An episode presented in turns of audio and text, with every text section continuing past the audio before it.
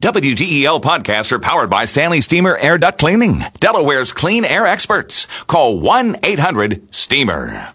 Under President Trump, the job boom has finally reached blue collar Americans, but is it likely to last? And will it permeate all of America? Because you still hear about some places that really have not seen the recovery. Heather Long, finance reporter, Washington Post, WashingtonPost.com. Heather, if you would first describe the recovery in some places and then the uh, calculus for whether it's likely to be sustained. Yeah. So the good news here is the strong economy is finally reaching a lot of folks who weren't feeling it for the past basically 10 years. And in particular, what we found when we really dug into the latest numbers from uh, the Labor Department is uh, blue collar jobs. So we're talking construction, mining, and manufacturing are growing at their, their fastest pace since 1984.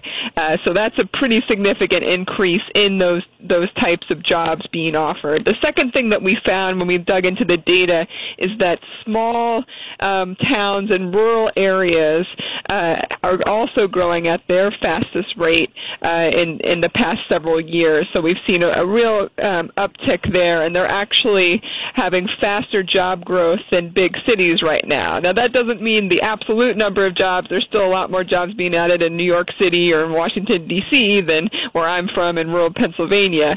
But but the trend has really picked up for those rural and small towns uh, in in the past year, and, and that's good news.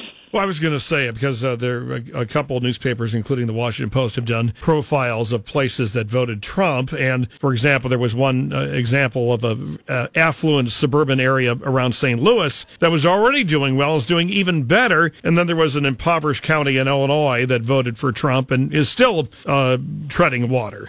So that's right. What, what, we were looking at is is the overall trends, and, and by and large, um, most ta- smaller towns and rural areas have started doing better under the Trump era. Now we could debate if it's because of the president or not, but there's certainly been a clear uptick. That doesn't mean that every single place in the United States uh, is experiencing that. There obviously continues to be variation when certain factories close in some places and open in other ones. Obviously, that's going to change the dynamics of a local economy. But again, the positive takeaway is that overall there has been an upswing in both blue collar and more rural areas. But of course, the more difficult question posed by uh, the lead in your story, the headline, and that is, will it be sustained?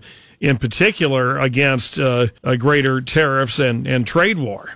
You got it. That's obviously a, a huge factor, particularly for manufacturing, which has seen some of the fastest job gains in, in the past year or so.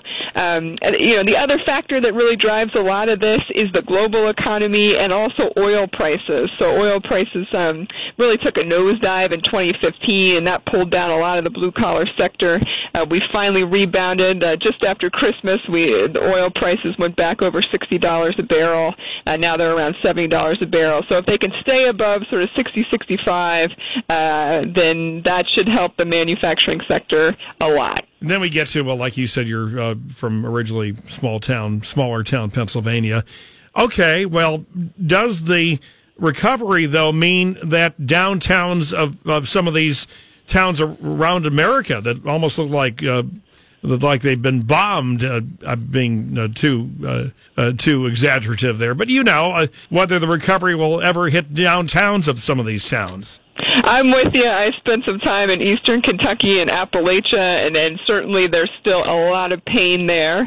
Uh, that said, there's some pockets of hope as we feature in our story uh, the first American um, aluminum mill, the first new American aluminum mill, is uh, just broken ground in a, um, a city in Appalachia in eastern Kentucky, right on the Kentucky uh, West Virginia border.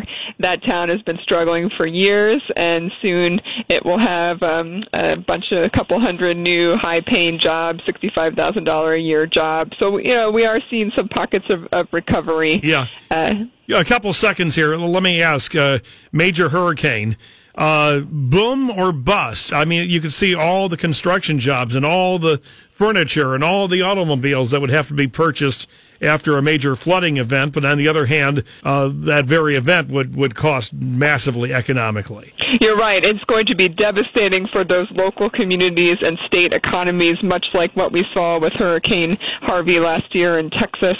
Uh, in terms of the national statistics, a lot of people were a little baffled last year. We'll probably see the same thing. It's it's unlikely to really hurt GDP, to hurt really hurt national growth, uh, because we we have such a large to $20 trillion economy that even though some of those um, damage figures are going to be very large, you know, billions of dollars, that's still very small in the context of a $20 trillion economy. And I almost feel guilty talking about that. I mean, that's three chess moves ahead. I mean, maybe we have a miracle and somehow the hurricane uh, really uh, loses its intensity quickly, but doesn't seem to be on the cards, but we shall see. Heather Long, Washington Post, WashingtonPost.com, covering finance and business. Thank you, Heather. Thank you. See ya. All the best.